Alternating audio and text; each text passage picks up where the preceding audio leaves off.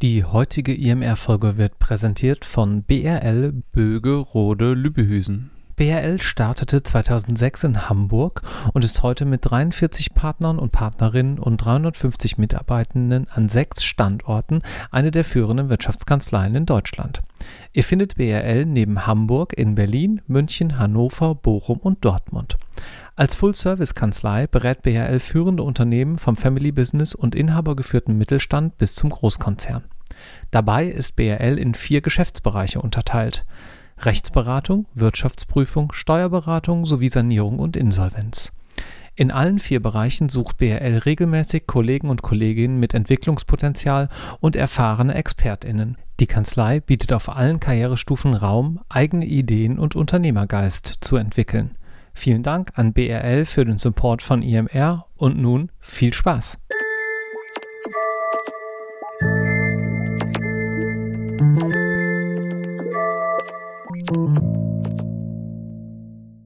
Herzlich willkommen zu einer weiteren Episode Irgendwas mit Recht. Heute darf ich Thorsten Herbert begrüßen. Schönen guten Tag, Herr Herbert. Ja, schönen guten Tag, Herr Ohrendorf. Ich freue mich, hier zu sein.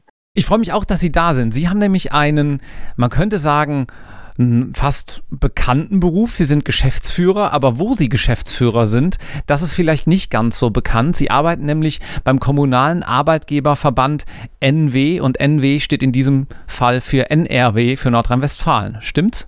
Genau. Wie sind Sie denn da hingekommen? Sie haben irgendwann auch mal Jura studiert, sonst wären Sie nicht hier und haben mir im Vorgespräch verraten, das haben Sie aber sozusagen noch in Ostdeutschland gemacht. Genau, also zumindest im Verhältnis zu den Kolleginnen und Kollegen hier in dieser Region ist das ja wahrscheinlich eine etwas außergewöhnliche Biografie.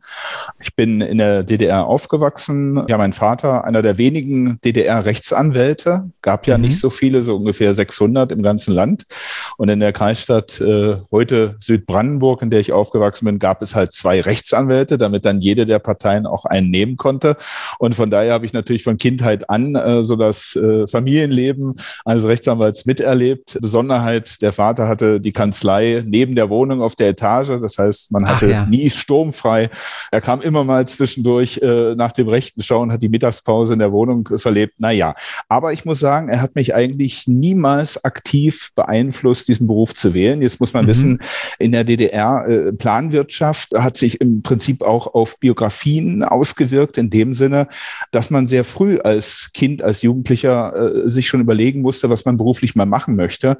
Es war ja so, logischerweise, um äh, studieren zu können, war ein Abitur notwendig. Die erweiterten mhm. Oberschulen, jetzt sagt man Gymnasien, waren zu meiner Zeit zumindest so, dass man ab der neunten Klasse dahin ging. Man musste sich bewerben mit einem äh, Berufswunsch und einem zweiten Berufswunsch, Schrägstrich äh, Studienwunsch. Und es war Numerus Clausus. Man musste also einen gewissen Notendurchschnitt haben es dazu kam noch, äh, wie gut der sein musste, hing noch davon ab, welchen Beruf die Eltern hatten, welcher ist, Buchstabe im Klassenbuch steht. Das ist völlig, natürlich aus heutiger Sicht, völlig ähm, ja. äh, kaum vorstellbar, sagen wir es mal äh, halbwegs neutral. Also wirklich, was Sie als damals dann ja jetzt, wir, wir reden von der Frage, ob Sie aufs heutige Gymnasium gehen genau, durften. Genau. Hm? Was Sie da mitbringen mussten, hing davon ab, was Ihre Eltern waren oder gemacht haben. Ja, es gab diese Klassenbücher und dann gab es drei Kategorien, A, B und I. Also abhängig davon, ob die Eltern Arbeiter waren, Bauern waren oder der Intelligenz angehörten. Und da man fördern wollte, dass Kinder von Arbeiter und Bauern studieren, waren die Hürden für Kinder von Intelligenzlern etwas höher. Das heißt, man musste Ach. dann schon so einen Notendurchschnitt, in meinem Fall meine ich damals, wäre das so 1,1 gewesen, um überhaupt mal einen Platz am Gymnasium zu bekommen, um dann später studieren zu können. Und ja, da hatte ich für mich irgendwie festgemacht, in der achten Klasse, ich studiere mal Jura.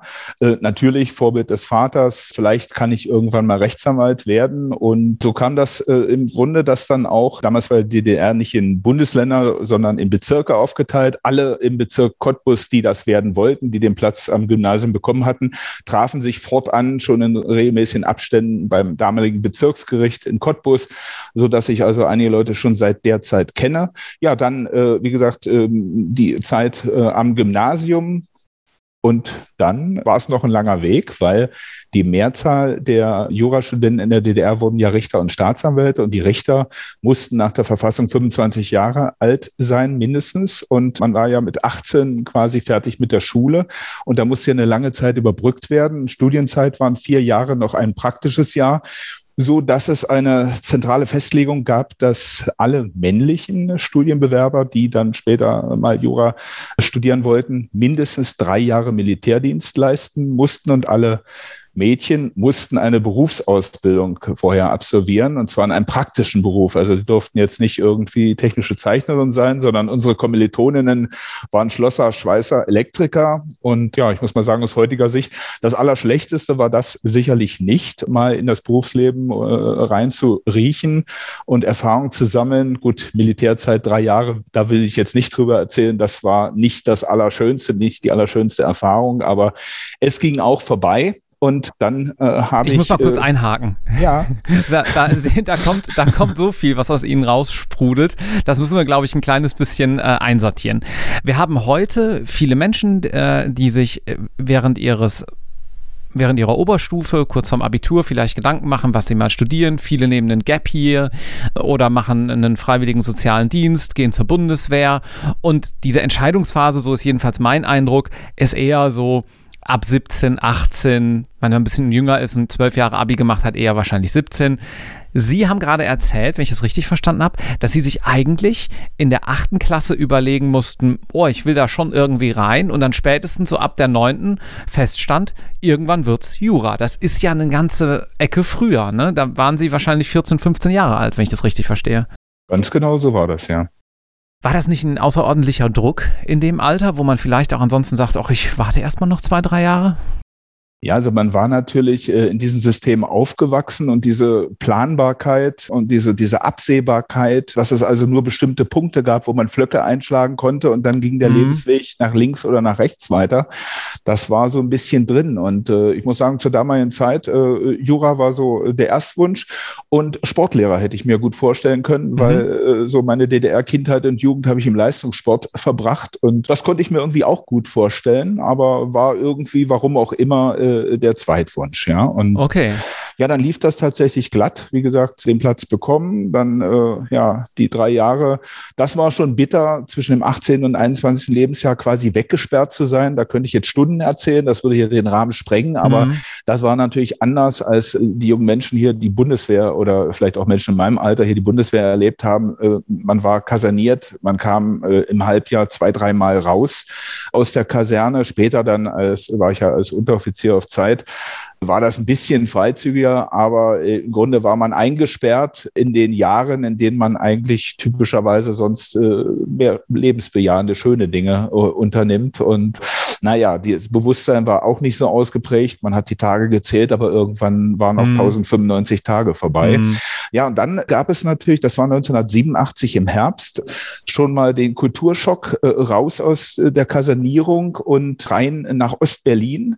Das war mhm. ja damals in der DDR quasi der freieste Platz, den man finden konnte und äh, an die Uni. Und äh, ja, also das äh, hat dann erstmal dazu geführt, dass wir diese Freiheit auch genossen haben, sehr viel gefeiert haben und uns natürlich grob orientiert haben, was äh, der Studienalltag von uns verlangt. Das war auch ganz anders als man das heutzutage wahrscheinlich kennt. Äh, das Studiensystem der DDR war total verschult. Also wir waren in mhm. einem Jahrgang an der Humboldt-Universität in Berlin 180 Studenten in sechs Seminargruppen eingeteilt, A30. Und dann gab es äh, ja entsprechenden Vorlesungsbetrieb, im Regelfall vormittags äh, mit Anwesenheitskontrolle und Listen. Also da wurde man dann gewissermaßen abgemahnt, wenn man da ein paar Mal gefehlt hatte. Und am Nachmittag gab es dann innerhalb dieser Seminargruppen entsprechenden Unterricht aber das war insgesamt nicht so viel. Es blieb noch äh, freie Zeit. Und ja, dann haben wir halt so mal angefangen zu studieren und uns äh, ja wieder äh, ja, zu orientieren im normalen Leben und vor allen Dingen auch mal angefangen, wieder etwas geistig zu beanspruchen, weil man, man muss schon sagen, diese Militärzeit, ich habe immer gesagt, so im Freundeskreis, wenn das noch ein Jahr länger gegangen wäre, hätte ich, glaube ich, gar nicht mehr studiert, sondern man mhm. war in Anführungszeichen der Verblödung nach, äh, hat viel ja, Karten gespielt, den ein oder anderen, äh, das ein oder andere Getränk zu sich genommen und äh, naja, also wie dem auch sei. Und dann fiel der Mauerfall genau in ihre Studienzeit. Das ist der Punkt, ja. Also mhm. vielleicht dazu noch, äh, es war Natürlich alles sehr politisch. Von unseren 180 Studenten im Jahrgang waren 170 in der SED. Dann gab es so ungefähr fünf Leute, die so in den Blockparteien organisiert waren. Und ich war einer von fünf, der in keiner Partei war. Und der Druck war schon zunehmend hoch. Mhm. Ja, man wurde immer wieder angehalten, willst du nicht Genosse werden und so weiter und so fort. Und man hat sich standhaft gewehrt. Aber ich war tatsächlich der Überlegung nah, ob ich nicht einfach mal in eine Blockpartei eintrete, um dann nicht mehr diesen Werbungen seitens der SED ausgeliefert sein zu müssen. Und was war denn der Pitch? Warum, warum hätte man das denn machen sollen? Was, was haben die denn damals gesagt? Äh, sei doch Mitglied, weil? Ja, die haben natürlich gesagt, dass man als junger Mensch die Gesellschaft mitgestalten muss in mhm. einer verantwortlichen Position. Äh, die allermeisten von uns, die in Berlin studiert haben, wären ja Richter geworden. Und als Richter müsse man der quasi staatsführenden Partei angehören. Und äh, das war so die Argumentation. Ne? Und dann gab es natürlich, heutzutage würde man vielleicht sogar in Anführungszeichen sagen, Mobbing. Man war schon ausgeschlossen. 170 Leute äh, gingen immer zur Parteiversammlung und kriegten alle Inside-Informationen. Ja gut, wir kriegten die dann von den Kolleginnen und Kollegen danach. Naja, also der Druck wuchs und äh, wie Sie eben zu Recht sagen, dann kam glücklicherweise der Mauerfall, den wir so ja alle nicht erwartet hatten. Also ich hatte Freunde, wo die Eltern in sag mal, einflussreichen Positionen der Wirtschaft waren, die schon gesagt haben, fünf Jahre vorher, die DDR ist wirtschaftlich kaputt. Aber wir haben mhm. tatsächlich immer gedacht, dass das eher auf so eine Militärdiktatur oder sowas äh, hinausläuft, wenn da mal entsprechend die Proteste zu stark werden, aber dass die Mauer geöffnet wird, ich glaube, wer behauptet, das gewusst zu haben, also kann ich nicht so recht nachvollziehen. Ja, das war natürlich äh, sensationell, also äh, abgesehen von den, von den Zuständen in der Nacht. Ne? Wir sind dann in der Nacht noch über die Grenze und da könnte man jetzt auch stundenlang erzählen. Da war natürlich der Studienbetrieb erstmal die nächsten äh, Wochen äh, sehr zweitrangig. Ja, dann gab es ähm, ja, dann gab es so eine Phase der Ungewissheit. Ne? Man entsinnt sich vielleicht noch so Überlegungen mit einem möglichen Nebeneinander zweier deutscher Staaten, so irgendein so Kooperationsmodell oder wie auch immer. Und diese Unsicherheit hat sich natürlich auf den Studienbetrieb äh, übertragen. Ne? Es gab dann so erste zarte Anfänge der Öffnung. Dann gab es die Phase, wo ja jeder Hochschullehrer, jede Hochschullehrerin, die was auf sich hielten, an die Humboldt-Uni kam aus dem Westen und haben Vorlesungen über die freiheitlich-demokratische Grundordnung äh, gehalten. Das war Anfang ganz spannend. Irgendwann sind wir da dann auch nicht mehr hingegangen. Und dann gab es natürlich äh, so einige äh, Hochschullehrer, die sofort verschwunden sind. Vermutlich diejenigen, die am stärksten vielleicht auch mit der Stasi verbandet waren. Andere äh, sind geblieben, auch dauerhaft. Und andere haben halt gekämpft um das Verbleiben. Dann kamen halt die ersten Professoren und ja, Hochschullehrer, die dann auch ja angestellt wurden an der Humboldt-Uni. Und das war natürlich eine sehr, sehr spannende Phase, weil wie sollte man sich orientieren? Und und zwar im Grunde klar, es wird nicht mehr so weitergehen wie bislang. Es gab äh, zwischenzeitlich äh, vielleicht auch so ein bisschen eine Existenzangst, wäre übertrieben, weil so mit Anfang 20 hat man, glaube ich, keine Existenzangst, mhm. aber so eine Neugier, wie geht's eigentlich weiter? Ne? Und dann haben wir ganz unterschiedliche Konsequenzen gezogen. Es gab also viele, die haben sich sofort ausgeklinkt äh, aus der Humboldt-Uni und sind an die FU gegangen oder an andere Universitäten im Westen, ne, sobald die Mauer offen war und haben gewissermaßen nochmal von vorne angefangen. Wir haben erst mal abgewartet, hatten dann in der Zeit natürlich auch sofort äh, Kontakte zu Studentinnen und Studenten in West-Berlin. Gab es ja auch entsprechende politische Gruppierungen, die natürlich äh, äh auch sehr interessiert und neugierig waren. Und dann habe ich selber auch äh, viel teilgenommen so an Projektarbeit. Wir haben Zeitungen erarbeitet, äh, Aufsätze, die ich auch äh, bei uns an schwarze Brett gepackt habe in einer Zeit, wo das eben noch nicht alles so klar war, wo die Entwicklung hingeht. Das gab dann neue, ja, Anfeindungen wäre zu viel gesagt, aber man wurde schon namentlich erwähnt äh, mit mhm. drohenden Unterton und hat sich gedacht, nur ja, ne, mal schauen. Und ja, also mm, im Grunde genommen, ja, dann kam der, der Einigungsvertrag und der hat ja sehr dezidierte Regelungen für jeden Studienjahrgang äh, der DDR-Jurastudenten auch geregelt. Und dann war klar, dass man so eine Art Besitzstandsregelung hat, dass man also in der Regelstudienzeit ein modifiziertes erstes Staatsexamen machen kann. Das heißt, da mussten wir natürlich ganz schön viel lernen. Es gab ja Parallelen, das DDR-Zivilrecht war ja quasi so eine Vereinfachung des BGB. Gab es mhm. viele Parallelen, ich sag mal, im, im, Strafrecht, das politische Strafrecht natürlich nicht, aber so die Basics gab es auch viele Parallelen. Was jetzt völlig neu war, war Verwaltungsrecht. Das gab es ja so in der DDR nicht als äh, ja, Gerichtsbarkeit. Und ja, das äh, war aber alles spannend. Äh, das hat alles Spaß gemacht.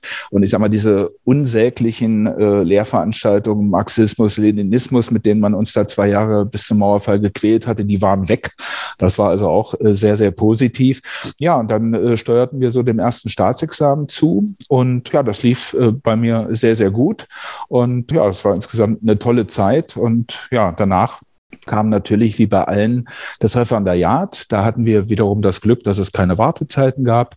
Das heißt dann nicht direkt. Anders als heute, ja. Ja, ja, konnte ich direkt im Kammergerichtsbezirk Berlin das Referendariat äh, anschließen. Und äh, das hatte im Grunde nur noch die Besonderheit, dass es äh, innerhalb der Ausbildungsabschnitte immer so mehrwöchige äh, Lehrgänge gab, wo nochmal Theorie vermittelt wurde, mhm. damit wir insgesamt den Stoff quasi dann auch äh, so aufnehmen können, um dann ein normales äh, zweites Staatsexamen absolvieren zu können, was dann bei mir 1994 passiert ist. Ja, mhm. dann hatte ich ein zweites Staatsexamen haben. Das war der zweite Jahrgang von ehemaligen DDR-Studenten, die ein vollwertiges zweites Staatsexamen gemacht hatten.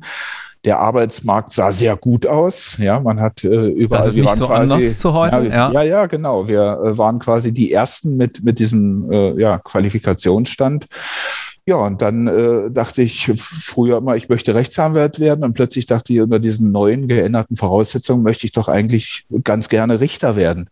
Mhm. Ja, und dann habe ich mich, Berlin sah es ein bisschen schwerer aus, aber habe mich dann im Land Brandenburg beworben, in der ordentlichen Gerichtsbarkeit und in der Verwaltungsgerichtsbarkeit und hatte dann innerhalb von einer Woche zwei Vorstellungsgespräche, die beide sehr gut liefen und hatte dann eine aus heutiger Sicht vielleicht beneidenswerte Situation, dass man mir sagt, ich sollte mir das mal überlegen, überlegen, ob ich lieber Richter in der ordentlichen Gerichtsbarkeit oder Verwaltungsrichter werden würde. Und äh, ja, dann habe ich mich tatsächlich äh, aus einem ganz profanen Grund für die Verwaltungsgerichtsbarkeit entschieden, weil ich hatte eine Wohnung in Berlin, dachte, ach, vielleicht ist man dann in Potsdam oder Frankfurt oder eingesetzt. Da kann man gut pendeln und mhm. äh, ja, in der ordentlichen Gerichtsbarkeit, das Land Brandenburg ist riesengroß, möchte man nicht in der Peripherie in irgendeinem kleinen Amtsgericht landen. Ja, und so bin ich Verwaltungsrichter geworden im Land Brandenburg. Allerdings habe ich Wo dieses in, ja, das war noch unklar. Also erstmal Verwaltungsrichter im Land Brandenburg und damals äh, wurde die Verwaltungsgerichtsbarkeit gerade aufgebaut. Da ah, okay. hat, man, mhm. hat man alle Absolventen, die also frisch zum Richter ernannt worden waren, zunächst in das Partnerbundesland Nordrhein-Westfalen geschickt. Und dann hat man mir gesagt, ich könnte für ein halbes Jahr oder ich müsste für ein halbes Jahr an das Verwaltungsgericht Gelsenkirchen oder nach Düsseldorf ans Verwaltungsgericht. Das konnte ich mir auch wiederum aussuchen. Mhm. Und meine Mutter lebte damals in Duisburg, dachte, ach, das ist ja beides ungefähr gleich weit. Und dann hatte man mir das Verwaltungsgericht in Gelsenkirchen empfohlen, weil der damalige äh, Präsident, Herr Professor Helmut Schnellenbach, eine sehr gute Hand auch für die Ausbildung von Proberichtern hätte. Ja, so bin ich nach Gelsenkirchen gekommen ans Verwaltungsgericht. Und das war natürlich sehr spannend, ne, weil das damals. ist auch interessant, was Sie da gerade erzählen. Und zwar ähm, vielleicht nur noch mal ganz kurz auch für unsere Zuhörerinnen die Entscheidung war letztlich eine Entscheidung auch für eine Person ne, zwischen Gelsenkirchen und Düsseldorf dann in ihrem Fall. So wie das ja heute auch noch häufig ist. Menschen lernen andere Menschen kennen in Teams, in Kanzleien, in oder bestimmte Richter oder jemanden bei der Staatsanwaltschaft und sagen, hey, da habe ich einen Bezug, da habe ich was Gutes gehört, da gehe ich dann jetzt vielleicht auch eher hin als woanders hin. Das war tatsächlich so. Also ich hatte mhm. weder eine Präferenz für eine Stadt, noch hatte ich mich sonst irgendwie näher kundig gemacht über die Umstände an dem Gericht. Man wusste im Prinzip nichts, hatte keine Vorstellung, war quasi unverblendet. Und es war diese Empfehlung, äh, geh mal dorthin, da kümmern die sich richtig gut um Proberichter. Ne? Es mhm. ging ja darum, in der Zeit äh, der Abordnung nach Nordrhein-Westfalen so viel wie möglich zu lernen, mitzunehmen, um dann in Brandenburg entsprechend äh, gut einsteigen zu können. Und das war eine tolle Zeit. Damals wurde halt fast ausschließlich in der Kammer, also mit drei Berufsrichtern entschieden in den Beschlussverfahren und dann inklusive der ehrenamtlichen Richter dann auch äh, in den Klageverfahren. Und ich hatte ganz tolle Kollegen, einen ganz erfahrenen äh, Vorsitzenden, zwei ganz erfahrene Beisitzer, die mich sofort also unter ihre Fittiche genommen haben, wo ich sehr viel gelernt habe in dem halben Jahr.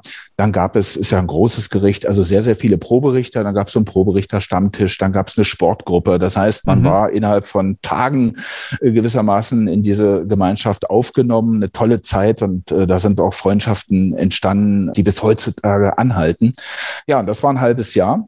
Und dann habe ich am Ende des halben Jahres erfahren, dass es dann doch nicht wie von mir erhofft Potsdam oder Frankfurt oder würde, sondern Cottbus. Da war ich natürlich aus zweierlei Gründen schockiert. Das eine war auch von Berlin nach Cottbus pendeln. Das ist wahrscheinlich ein bisschen zu viel. Und das andere war der Umstand, dass ich wusste, ja, dass äh, das Verwaltungsgericht in Cottbus demnächst in, in, die Räumlichkeiten der Kaserne ziehen würde, in der ich da äh, nach meiner Unteroffizierschule noch zweieinhalb Jahre Dienst geleistet habe hatte. Nein, das ist da, ja ein kurioser Zufall. Ja, ja, da habe ich dann natürlich noch einen bewegenden Brief äh, an den OVG-Präsidenten geschrieben, äh, dass ich das psychisch kaum aushalten könnte, wieder durch das Kasernentor jeden Tag gehen zu müssen, in der Hoffnung, dass äh, ich da vielleicht äh, damit Gehör finden würde. Aber da war man knallhart und hat gesagt, mhm. nein, nein, die bauliche Situation am Tor sei jetzt eine ganz andere und meine Befürchtungen seien völlig unbegründet. Ja, und so kam ich dann nach Cottbus. Cottbus kannte ich aber gut, da war der Sportclub früher ne, und äh, da hatten meine Eltern auch so ein kleines Häuschen, Wochenendgrundstück. Also von daher war das im Grunde auch vertraut in Cottbus. Und nachdem man sich mal damit abgefunden hatte, man wohnt jetzt nicht mehr in Berlin, sondern äh, in Cottbus, hatte ich da dann auch eine ganz tolle Zeit. Also es ging quasi ganz beschaulich los. Zwei Kammern gab es, als ich kam. Ich war dann der achte Richter, der mhm. dort dann der zweiten Kammer zugeteilt wurde. Und als ich ging, waren dann schon äh, fünf Kammern, 19 Richter. Kann man sich also zum einen vorstellen, dass es eine sehr dynamische Entwicklung gab gab. Dauernd gab es neue Kolleginnen und Kollegen und äh, natürlich hatte man dann nicht immer dasselbe Dezernat, sondern alle paar Monate äh, haben die Dezernate gewechselt, hat man neue Rechtsgebiete bekommen oder welche abgegeben ist, eine andere Kammer gegangen, ist noch, hat noch mal die Kammer gewechselt.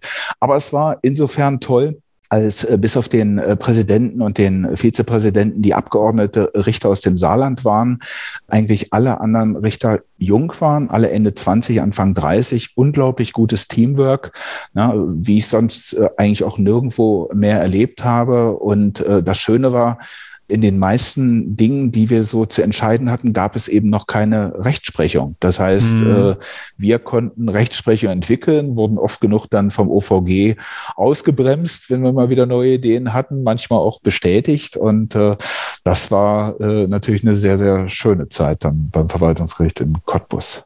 Wie wird man denn dann vom Verwaltungsrichter in Cottbus irgendwann Geschäftsführer in NRW? Ja, da muss ich dann noch mal etwas Zeit in Anspruch nehmen. Äh, es war dann so, dass ich äh, eine Familie gegründet hatte und meine damalige Frau war in Gelsenkirchen beschäftigt und ja, dann kam das erste Kind und ja, dann war die Frage, wie soll dieses Familienleben weitergehen? Und dann hatte ich eine Phase, wo ich regelmäßig gependelt bin an den Wochenenden. Und da kann man sich vielleicht vorstellen, Puh. dieses Pendeln äh, zwischen Gelsenkirchen und Cottbus über 1300 Kilometer. Damals war die Bahn noch nicht so ausgebaut. Da brauchte man noch irgendwie acht Stunden für eine Strecke. Mhm. Die Autobahn kann mich noch an diese irgendwie 80 Kilometer Baustelle auf der A2 erinnern, so rund um Magdeburg. Da brauchte man auch immer so um die acht Stunden. Das war alles sehr äh, anstrengend. Und wie gesagt, als das Kind kam und dann elf Monate war, meine ältere Tochter, da war die Idee, ich mache mal Elternzeit. Äh, das war natürlich damals noch nicht so selbstverständlich für Väter wie heutzutage. Ich weiß also, dass ich an den Kinderspielplätzen regelmäßig der einzige Mann war, mhm. umringt von einer Vielzahl von jungen Müttern. Und ja, das habe ich dann elf Monate gemacht. Und dann war tatsächlich äh, zum einen die Überlegung, äh, irgendwie die Versetzung äh, zu äh, realisieren. Das ging aber nicht. Das haben die aus grundsätzlichen Erwägungen nicht gemacht, weil natürlich anders als in meinem Fall viele junge Juristen aus dem Westen in den Osten gegangen waren und mhm. äh, viele auch wieder zurück wollten. Ne? Und von daher stand eben die Frage, geht man ganz mit der Familie nach Cottbus, pendelt man ewig oder sucht man sich äh, in Gelsenkirchen oder Umgebung eine Betätigung? Und ich hatte also einen früheren Arbeitskollegen vom Verwaltungsgericht, der inzwischen dann Rechtsdezernent in Gelsenkirchen geworden ist. Und den habe ich irgendwie zufällig auf der Straße mal getroffen. Der wohnte um die Ecke und er hatte mir gesagt, dass die Stadt Gelsenkirchen dringend auf der Suche sei nach mhm. einem Juristen für einen interessanten Bereich. Ähm, Dezernat Oberbürgermeister, Personalorganisation, Ordnungsamt, also was auch so die attraktiven Bereiche sind. Und ja, das war natürlich dann so eine Überlegung, der man sich stellen musste. Man war ja im Grunde bewusst Richter geworden, mit Herz und Seele Richter und hatte eigentlich auch nicht vor, das so ohne weiteres wegzugeben. Aber das war dann irgendwie auch die Macht des Faktischen, dass ich mir gesagt habe, also so geht's aber auch nicht weiter mit der Pendelei. Und vielleicht machst du das einfach mal. Mhm. Da gab es ähm, Bewerbungsgespräche, Vorstellungsgespräche. Man hat mir gewissermaßen einen Teppich ausgerollt. Das war natürlich auch sehr schön. Ja, und dann äh, war ich dann plötzlich nicht mehr Richter, sondern Beamter. Ja, und war nicht mehr unabhängig und frei, äh, sondern wieder weisungsgebunden in eine Hierarchie eingebunden. Wobei man tatsächlich sagen muss, manchmal ist es faktisch genau andersrum. Ne? Wenn ich als äh, insbesondere junger, ja, wenn ich als junger Richter in eine Kammer komme, da muss ich mich schon fügen, insoweit, dass man da die Linie mitgeht und tatsächlich nicht so frei ist vielleicht. Ne? Und auf der anderen Seite, wenn man jetzt so seine Dezernate hat in der Verwaltung äh, und die Vorgesetzten einen machen lassen, äh, ist man schon ziemlich frei in dem, mhm. was man tut und wie man es tut und so weiter. Das heißt, ich hatte tatsächlich nach einer kurzen Umgewöhnung, ja, man, auch der Umgang mit den Kollegen ist ja in der Verwaltung ganz anders als beim Gericht, hatte ich dann äh, wirklich eine sehr, sehr, sehr gute Zeit äh, dort äh, bei der Stadtverwaltung. Ja, mhm. das, äh, ich hatte es ja angesprochen, Dezernat Oberbürgermeister ist eine tolle Geschichte. Da können jeden Tag aus einer Ratssitzung heraus oder direkt vom Oberbürgermeister Anfragen kommen und da erwartet natürlich die andere Seite eine, eine rechtssichere, belastbare Antwort in kürzester Zeit, mit der dann andere glänzen können. Und äh, so diese Herausforderung, das äh, fand ich immer gut. Na, ich war ja auch in vielen Sitzungen dabei und da wurde man ad hoc gefragt und hat sich geäußert und man weiß ja, man kann so neuen Sachen super gut machen. Wenn man eine verhaut, äh, dann bleibt das, mhm. dieser Eindruck äh, hängen und äh, ja, glücklicherweise ist mir sowas nicht passiert. Aber so dieses Risiko, dieser Druck, aber ich äh, habe auch gemerkt, ich konnte immer schon gut und gerne mit Druck umgehen. Und es gab wahnsinnig spannende Projekte. Also ich war mal in einem Organisationsstab für die Fußball-Weltmeisterschaft. Da haben wir alle Verträge, na, da war ja Gelsenkirchen auch Spielort, da gab es so ein WM-Büro und äh, den habe ich juristisch zugearbeitet. Da haben wir alle Verträge, die alle möglichen Anbieter äh, mit der Stadt gemacht haben, geprüft. Wir haben vor Ort verhandelt verhandelt. Es gab ja Konzerte, es gab Aussteller. Also äh, wirklich eine, eine spannende Zeit. Äh, äh, ein anderes großes Projekt, was mich auch äh, zeitlich immens eingenommen hat, war eine gescheiterte Rathaussanierung. Da hatte man irgendwann Brandschutzmenge festgestellt, dann mal vertieft geguckt und irgendwann war klar, das Gebäude ist baufällig. Dann gab es so ein wildes Konstrukt über eine Briefkastenfirma, die das Rathaus sanieren wollten und dann sind die Kosten extremst aus dem Ruder gelaufen. Und dann hatten wir natürlich externe Anwälte, die quasi diese Rückabwicklung betrieben haben, aber ich habe da quasi die Schaltstelle zwischen der Stadtverwaltung, diesen Anwälten gebildet und das war natürlich auch Raum für politische Auseinandersetzungen, unzählige Anfragen aus dem politischen Raum, wo man jetzt auch die Stadtführung vorführen wollte, womit man umgehen musste. Das war mal so zwei Jahre lang, äh, wo ich tatsächlich auch sechs Tage die Woche voll gearbeitet habe und manchmal auch noch sonntags.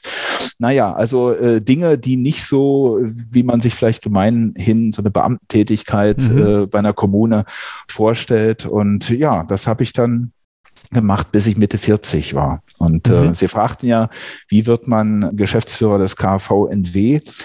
Ja, äh, mit Mitte 40 habe zumindest ich mir die Frage gestellt, wie geht denn ein Berufsleben weiter? Ne? Wie mhm. gesagt, es war abwechslungsreich, aber auf der anderen Seite ist natürlich nicht immer alles schön. Und dann stellt sich die Frage, möchte ich das, was ich tue, die nächsten 20 Jahre auch noch tun oder brauche ich mal wieder eine Luftveränderung, etwas anderes?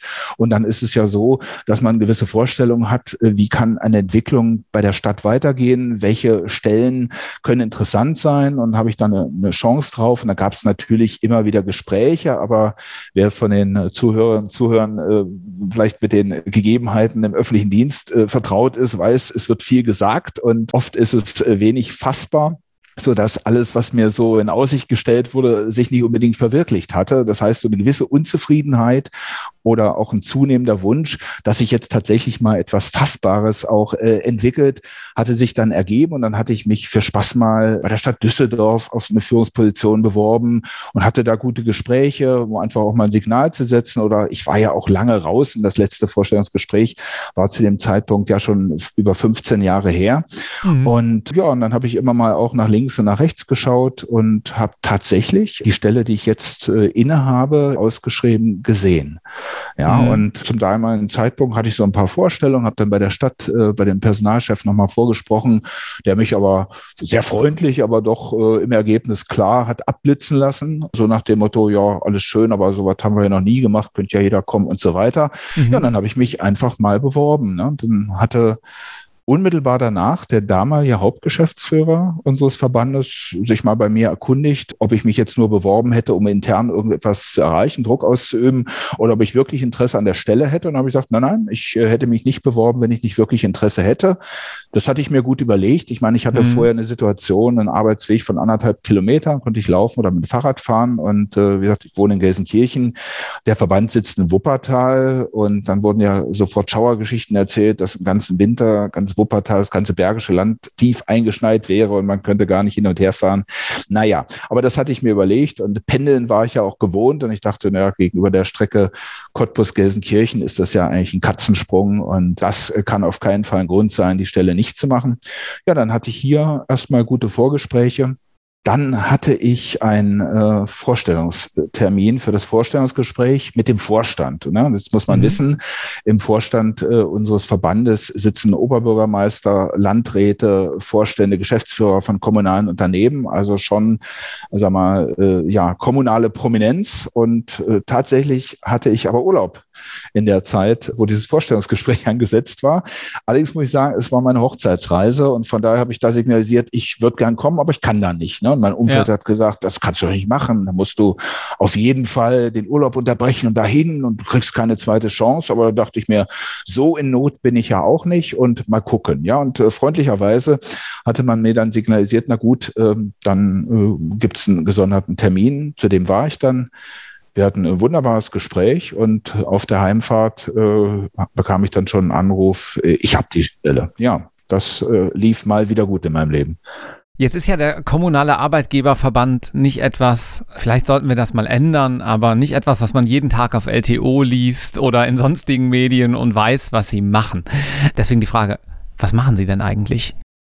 Naja, es kommt ein bisschen drauf an. Im kommunalen Bereich, äh, bei unseren Mitgliedern sind wir schon sehr bekannt. Ne? Das wir sind äh, auf NRW-Ebene der Arbeitgeberverband für die Arbeitgeber des kommunalen öffentlichen Dienstes. Das heißt, mhm. unsere Mitglieder sind äh, Gebietskörperschaften, Städte, Gemeinden, Landkreise Landschaftsverbände und äh, alle äh, Betriebe mit kommunaler Beteiligung. Das heißt, wir sind äh, tatsächlich ein sehr, sehr großer Arbeitgeberverband. Wir haben äh, etwa 1300 Mitglieder mit 590.000 Beschäftigten, sind also mhm. Äh, auch äh, über NRW hinaus einer der größten Arbeitgeberverbände in Deutschland, sind auch der größte kommunale Arbeitgeberverband in Deutschland. Na, die einzelnen KAVs, kommunalen Arbeitgeberverbände, bilden ein Dachverband, die VKA. Die VKA VKA ist dann vielleicht schon etwas bekannter, weil die sind Tarifpartner von Verdi für die Tarifverträge auf Bundesebene und wir sind äh, Tarifpartei für die Arbeitgeber auf Landesebene. Es gibt ja, das äh, weiß man sicherlich, Tarifverträge auf unterschiedlichen Ebenen, sodass unser Hauptsatzungszweck natürlich das Dasein als Tarifvertragspartei, Interessenvertreter der kommunalen Arbeitgeber auf Landesebene ist und wir machen natürlich auch äh, Abstimmungen, Interessen, ja, Politik äh, in Richtung Richtung Bund, wo ja unsere mhm. äh, ja, ehrenamtlichen äh, Vertreter, die bei uns äh, in den Spartenausschüssen sitzen, auch nochmal zum Teil Sitze haben auf Bundesebene, sodass NRW-Interessen dann auch äh, auf die Bundesebene gespiegelt werden und schlussendlich dann auch Eingang in die Tarifvertragsverhandlungen und Ergebnisse finden. Ja, also das ist der Hauptzweck. Könnte man das so zusammenfassen, dass dann Tarifrecht ein großes rechtliches Thema ist, aber gleichzeitig natürlich auch Verhandlungsmanagement, Verhandlungsgeschick, Strategie, ein bisschen Einflussnahme, wie Sie es gerade beschrieben haben, so die andere Säule ähm, bildet? Ja, also äh, wie gesagt, in, Interessen bündeln, Interessen mhm. erkunden, mhm. abstimmen. Das ist also, ich hatte es ja eben angesprochen, wir sind so in verschiedene Sparten äh, aufgeteilt. Die Hälfte etwa der Mitglieder äh, macht die Verwaltung aus, also die Städte, Gemeinden, Landkreise. Und die andere Hälfte sind Kommunalbetriebe, Sparkassen, Krankenhäuser, Versorger, Entsorger, Häfen, Flughäfen. Ne? Und ähm, dann haben wir Gruppenausschüsse mit diesen ehrenamtlichen Vertretern und dort besprechen wir die Probleme, die anstehen und bündeln dann auch äh, ja die entsprechenden Meinungen, führen Abstimmungen äh, durch und transportieren das dann entsprechend mhm. und das mündet dann in die äh, entsprechenden äh, Verhandlungen und Verträge ein. Das ist der Hauptzweck, aber äh, damit sind wir natürlich nicht 365 Tage im Jahr befasst, sondern man weiß ja, dass es äh, Tarifvertragsverhandlungen äh, immer in bestimmten Abständen gibt. Da gibt es zwar zwischendurch auch Hintergrundgespräche und so weiter, aber das andere große, die andere große Aufgabe des Verbandes ist tatsächlich die Rechtsberatung und Rechtsvertretung mhm. äh, der, der, der Mitglieder, unserer Mitglieder. Da ist es so, dass wir in der Geschäftsstelle in Wuppertal so knapp 20 äh, Mitarbeiterinnen und Mitarbeiter sind. Wir haben also eine Tarifabteilung und eine Rechtsabteilung, machen mhm. also zu Tarifthemen Beratung. Das sind die Kolleginnen und Kollegen eben aus diesem Bereich. Und in der äh, Rechtsabteilung, die ich auch leite, äh, wir sind alles Rechtsanwälte, treten aber in der ersten und zweiten Instanz nicht als Rechtsanwälte auf, um eben das Portemonnaie unserer Mitglieder zu schonen, sondern als Assessoren des mhm. Verbandes und führen dann auch Prozesse Prozesse für unsere Mitglieder. Und wenn diese Verfahren dann zum BAG gehen, da treten wir dann als Rechtsanwälte auf. Das heißt, man kann wahrscheinlich bei Ihnen auch Referendariat machen, oder? Man kann bei uns auch Referendariat machen. Das passiert jetzt nicht so wahnsinnig häufig. Meistens, äh, Sie sagten ja gerade, dass der KVNW im allgemeinen Bewusstsein der Menschen nicht so äh, fest verankert ist. Äh, wenn äh, jemand jemanden kennt und wir angesprochen werden, ja, das äh, passiert ab und zu mal. Also Praktika, äh, Referendariat, Abschnitt, das kann man alles bei uns auch machen. Ja, das Schöne an diesem Podcast ist, dass das ja infolgedessen recht häufig passiert und die Hauptfrage, die dann immer gestellt wird, deswegen ziehe ich die mal vor, weil ich kann sie eh nicht beantworten und Sie würden die ganzen E-Mails kriegen, ist, was sollte man denn da mitbringen? ja natürlich äh, eine, eine Bindung an Arbeits- und Tarifrecht, ein Interesse, bestenfalls auch ja äh, entsprechende Vorkenntnisse, weil es soll ja eine Win-Win-Geschichte sein. Also äh, wir haben ja so ein ein paar Sachen, die wir, ich weiß nicht, ob es eine Marotte ist, aber die jungen Menschen, die bei uns ein Praktikum machen oder äh, ein Referendariat, äh, die binden wir immer ein, auch äh, in einen Aufsatz. Also wir veröffentlichen ja mhm. regelmäßig auch Aufsätze zu bestimmten, ja meistens Tarifthemen. Und ähm, da freuen wir uns immer, wenn wir jemanden haben, der das auch kann und auch Interesse hat. Und dann entsteht dann so in Kooperation mit Mitarbeitern aus unserem Hause äh, dann äh, regelmäßig auch äh, Aufsätze. Ne? Und äh, ja, ansonsten, wie gesagt, das Interesse muss da sein. Und äh, bestenfalls würden wir auf die Art und Weise mal jemanden gewinnen, der dann später auch bei uns tätig werden möchte. Also von daher, äh, wenn da jemand, äh, der jetzt zuhört, Interesse verspürt, kann er mir gern mal eine E-Mail schicken oder mich anrufen. Herr Herbert, vielen Dank, dass Sie ähm, Ihren wirklich sehr interessanten Werdegang hier heute geteilt haben. Alles Gute. Danke sehr. Ihnen auch.